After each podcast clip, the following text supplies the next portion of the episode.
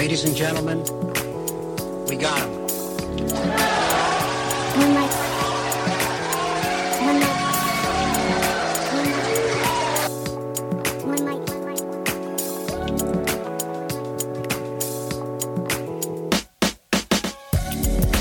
Welcome to the Only One Mic podcast. I'm your host, Carl Jeread. And I hope everyone is happy and healthy, being safe.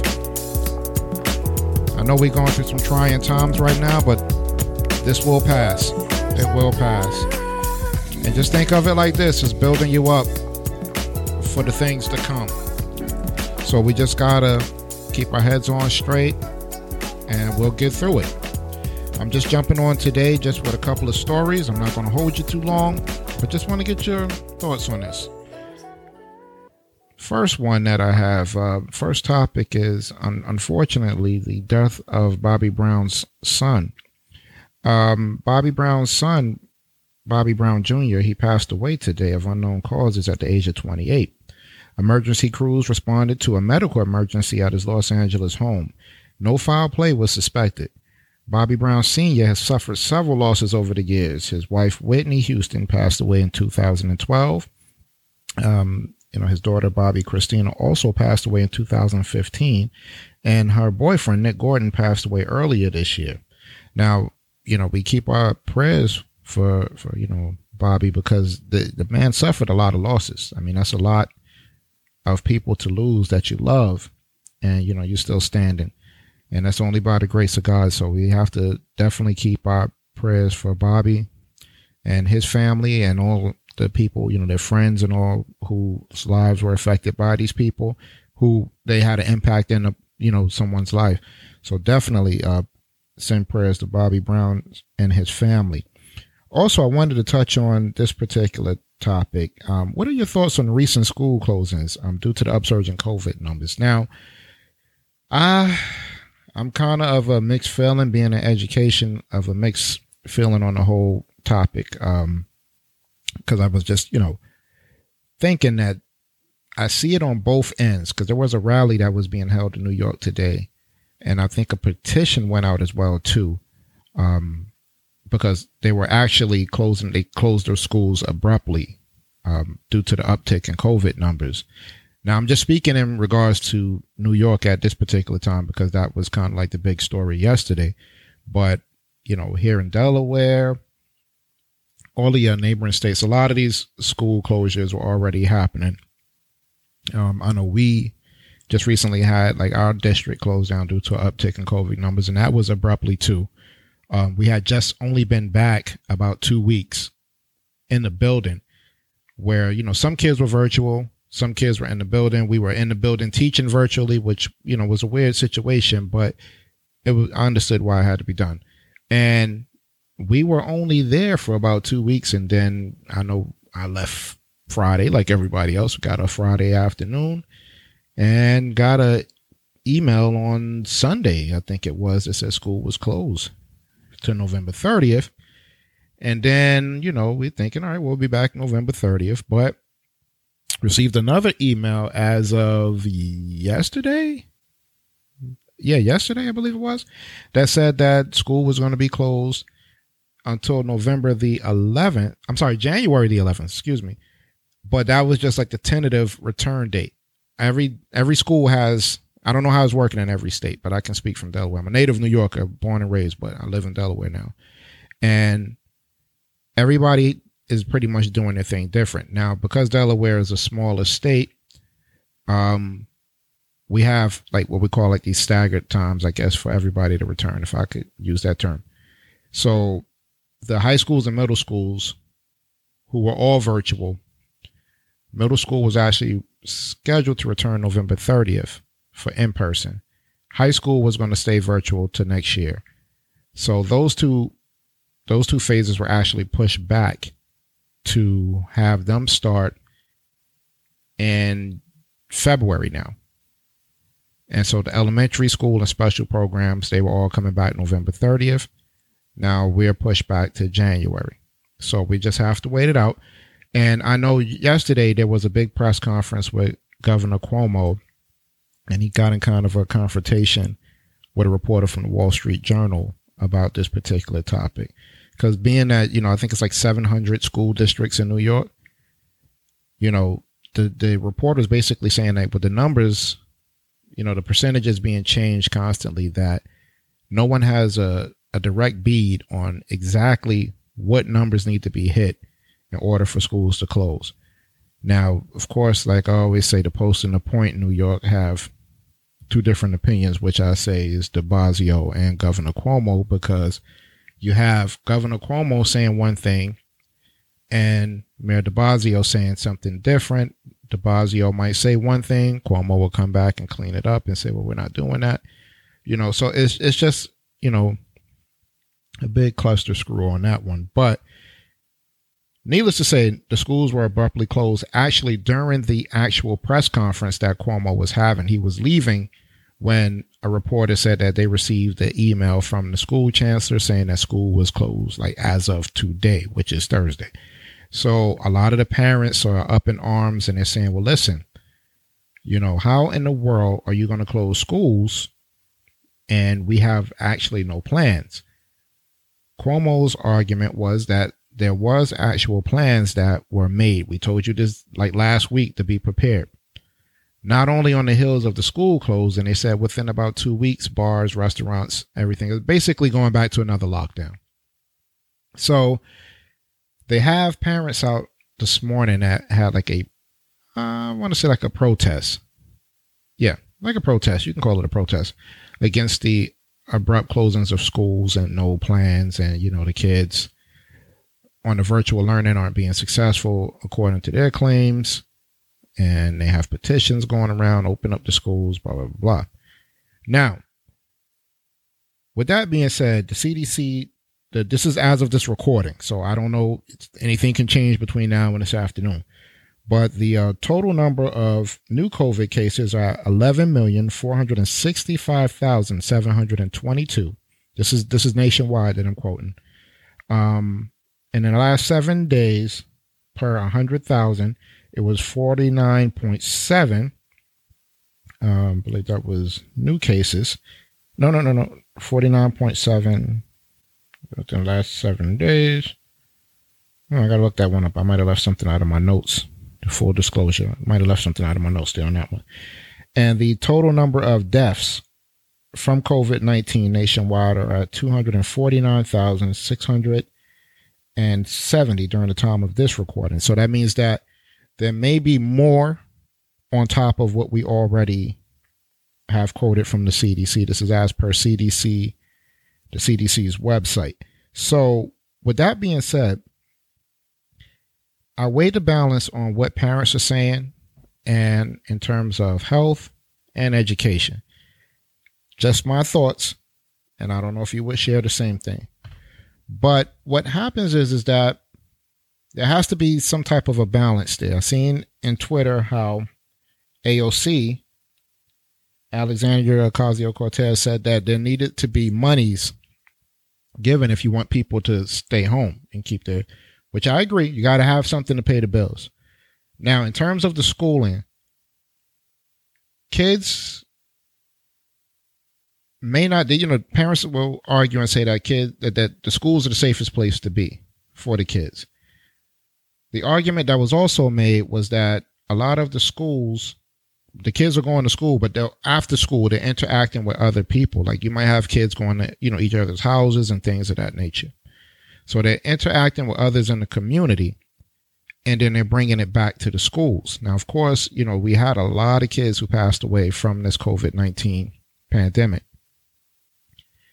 And, you know, you have the other factions that say, well, kids won't get sick you know, or schools are safest. Whereas schools can be some of the germiest environments that you can possibly be in. And trust me, I know because I'm in a school. And sometimes, you know, kids do what they do. But I will also say, as a pro to that, and I can judge from what, you know, my experience is, that most kids are adhering to the whole mask and social distance. And they are doing that because it's just the rules you have. It's, you know, it has to be enforced. So most kids are conscious of that fact but you can still be carriers of this stuff. And you also have a lot of teachers who are, you know, up there in age. Some of them we don't all walk around talk about, you know, our medical histories and all. So we don't know what a next person may have or what they're dealing with, where they might have a low immune system, anything like that. I think that kind of keeping them home is not actually working in the sense that some kids need to be in the building in order to learn better. And I totally agree with that. And then you have some kids who are actually thriving on virtual learning. So I honestly believe that depends on the individual, that depends on the individual's environment. You have a lot of parents who say, well, I can't work two shifts and then come home and be my kid's teacher, which you're not actually the kid's teacher depending upon the grade level because everything is provided. You know, the teachers are online in the mornings. It's like a regular school day with a few adjustments. So no one's asking you to actually be the teacher. And then there's a part of me that thinks to myself when I think about my childhood is that that's what parents did. Even when you went to school, that it wasn't always all on the teacher. Like a lot of times you would bring classwork home and this is no virtual learning. This is none of this going on. This is just regular school stuff. As a parent myself, I've helped my daughter with schoolwork after I've worked a long day, after I've done house chores, after I've done, you know, things where I just want to relax. But I took that time to stand over her shoulder and say, well, here, this is how you do this, this, and this. So a part of me is like, is, do you not want to do this? Is it just all on the teachers to do it? You know, because when I read you these numbers, that's coming from the CDC website, you still have to be cautious. I do agree that there were more plans made for bars and restaurants and, and, and the like over education which was crazy in itself. It should have actually been more on education than it should have been for bars and restaurants. But then there's a part of me that understands that those are people's livelihoods. But if you kind of make more provisions for a person to get a drink than you do for a kid to get his education, his or her education, there's there's a disconnect there. I think that we are dealing with what we're dealing with and provisions should be made, not just in New York. This is not just a New York story, but just nationwide. That you know maybe have centers or or partner with the libraries or something. It has to be something that can be done where kids can get that focused education that they need. Because the truth be told, if you don't get this virus under control, nothing you're doing is going to work. The economy is not going to mean nothing, not going to mean anything. Excuse me.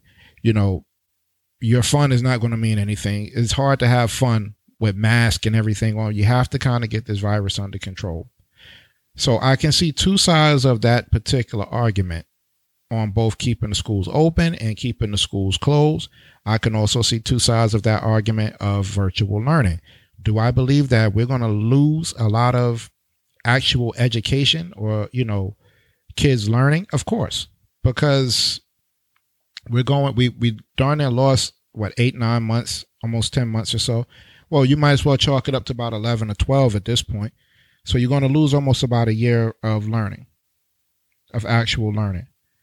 And of course these the kids they're not trying to really piece this together. There's a lot running through my mind on this particular subject. So i'm going to back it up actually. Virtual learning can work. I believe there's a way that it can work. It's much like I told some students today on virtual learning. You have to be engaged. You have to be engaged. I think that allowing kids to keep their their cameras off all the time without a check-in, you know, not answering questions, things, it depends on your level of engagement. The ones that you see who are engaged are the ones that you know are actually learning. This is also a valuable lesson in the sense of learning doesn't begin and end from eight to three. After three o'clock, your learning still continues. So now they're put in a position, especially when most kids are getting off earlier than three o'clock. They still have the asynchronous work, meaning that they have to work, you know, on the computer, whatever programs that, you know, your district provides they have to do their actual work. But in the same token, you have to be able to say, listen, go pick up a book. You don't have to wait for the school to tell you to read. You know, you don't have to wait for the school to tell you to do math. Practice your math facts. You don't have to wait for the school to tell you to learn something about social studies. In that sense, even though parents will say, well, when you know, we're not, you know, supposed to be the teachers or whatever, you're their teacher. In fact, a parent is the first teacher of any kid. It's the first teacher. It's about whether you're willing to put that time in, given the situation. Now, it's not like this is an extended summer vacation or, you know, we're just being lazy. It's just more or less like this is a health crisis. It's a health crisis. And we have to kind of adjust ourselves to that particular health crisis. So that means all hands on deck. Just like it's all hands on deck when you go in that school building, it's all hands on deck when you go home. Because at the end of the day, we all want these kids to succeed. We all want our children to succeed. You have to have a hand in that. I have a daughter. She's up there in age now. She's working and going to college and everything. So that portion here, she didn't have to deal with this. Thank God for that. She didn't have to deal with it. But if you are in that particular situation where you have to be that child's part of that that education of that child where you have to help them do some schoolwork or have to help them read something. It's up to you to put that time in. It's taking more energy for you to protest that than it is to actually do it. Now to the working parents i understand where you you know i'm working you know it's hard for me to do these things. That i'm a single parent. I get it. You want to advocate for that? That's fine. But again this is a unique situation so I'm I'm I'm not being insensitive to that fact of being single parents and and being uh, uh, working parents because these things are, are what they are.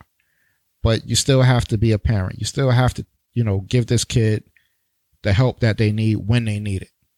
And for most part, teachers, a lot of teachers do leave office hours.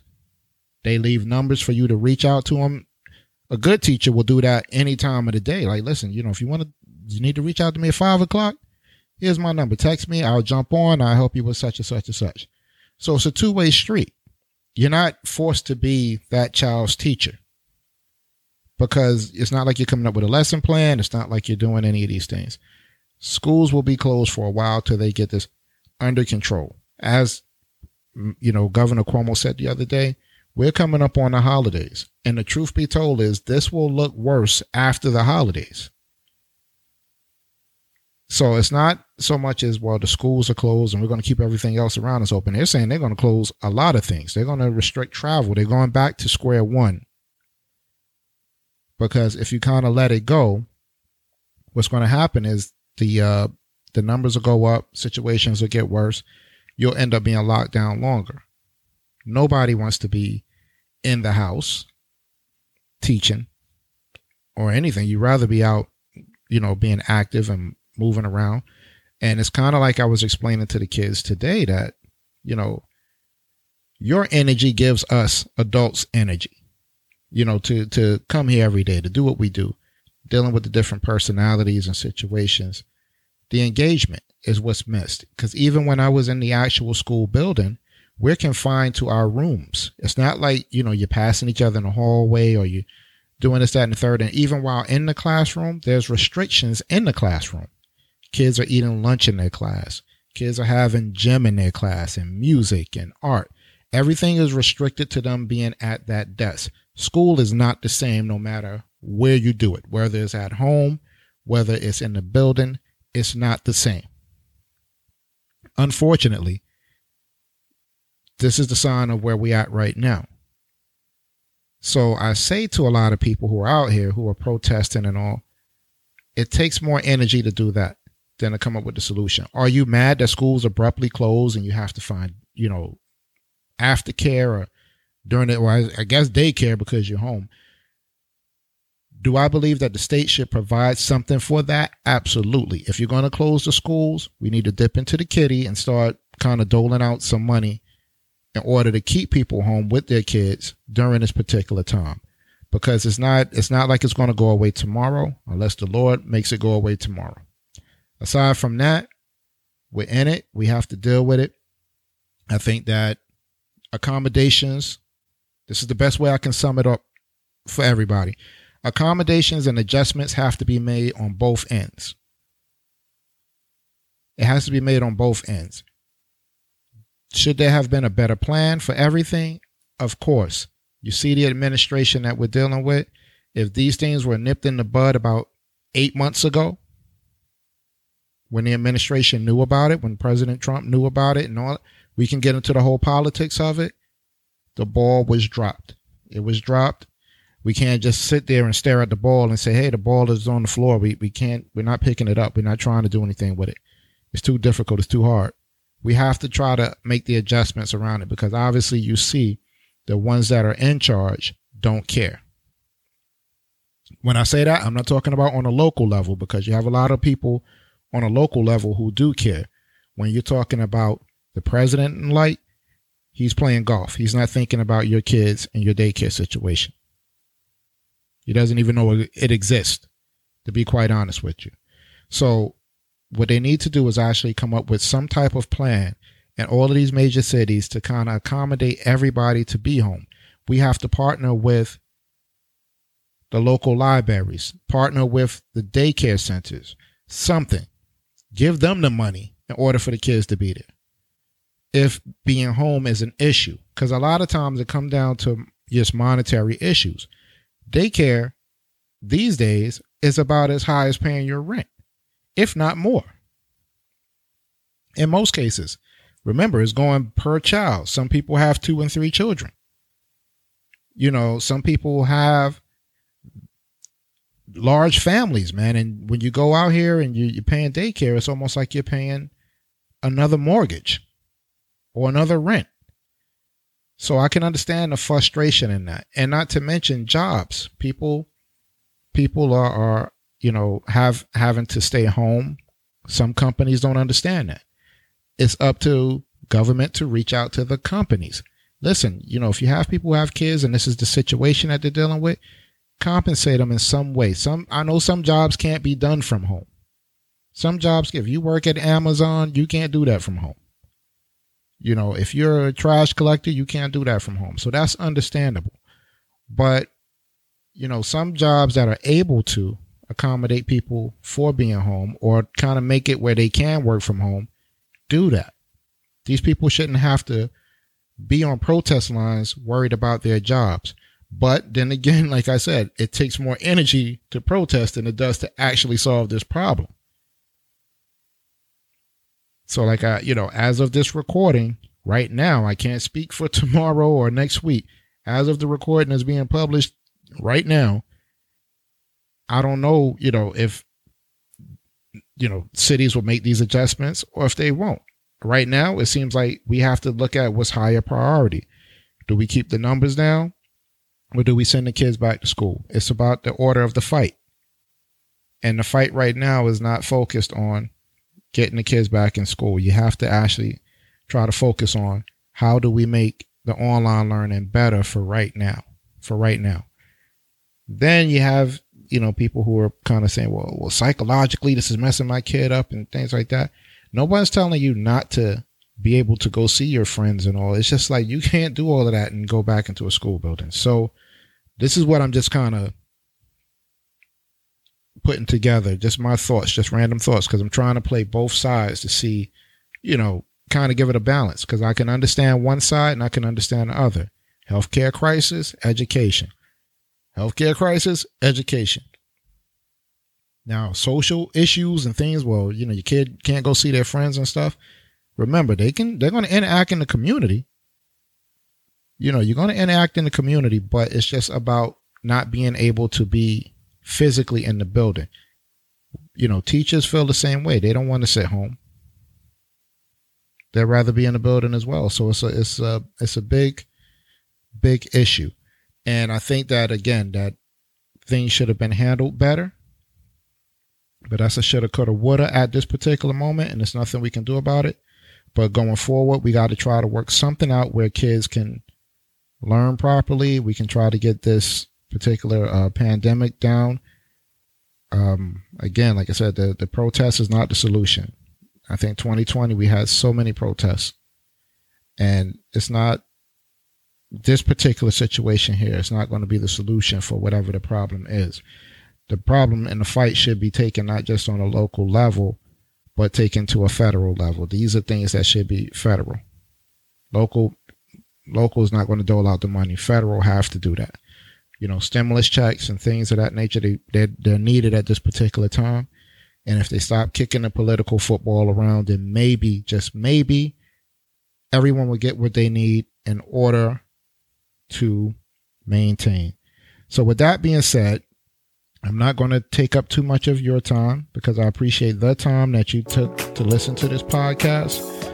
Um, and I would like to know your thoughts on this. So you can check me out, One Mic Podcast, the only One Mic Podcast, is on Spotify, Stitcher, TuneIn, iHeartRadio, Apple, and Google Podcasts. Pretty much any platform that you can stream a podcast on, you can find the Only One Mic Podcast. Also, you can find me on Instagram and Facebook under Carl Jeread and on Twitter at the only one Mic M I C P one. There you can drop your comments or send your story requests on any one of those platforms Twitter, Facebook, and Instagram. So you can catch me there. I'm the I'm the symbol that has the microphone on it. Um, it's basically my logo is a is a big silver microphone. So you can find me there.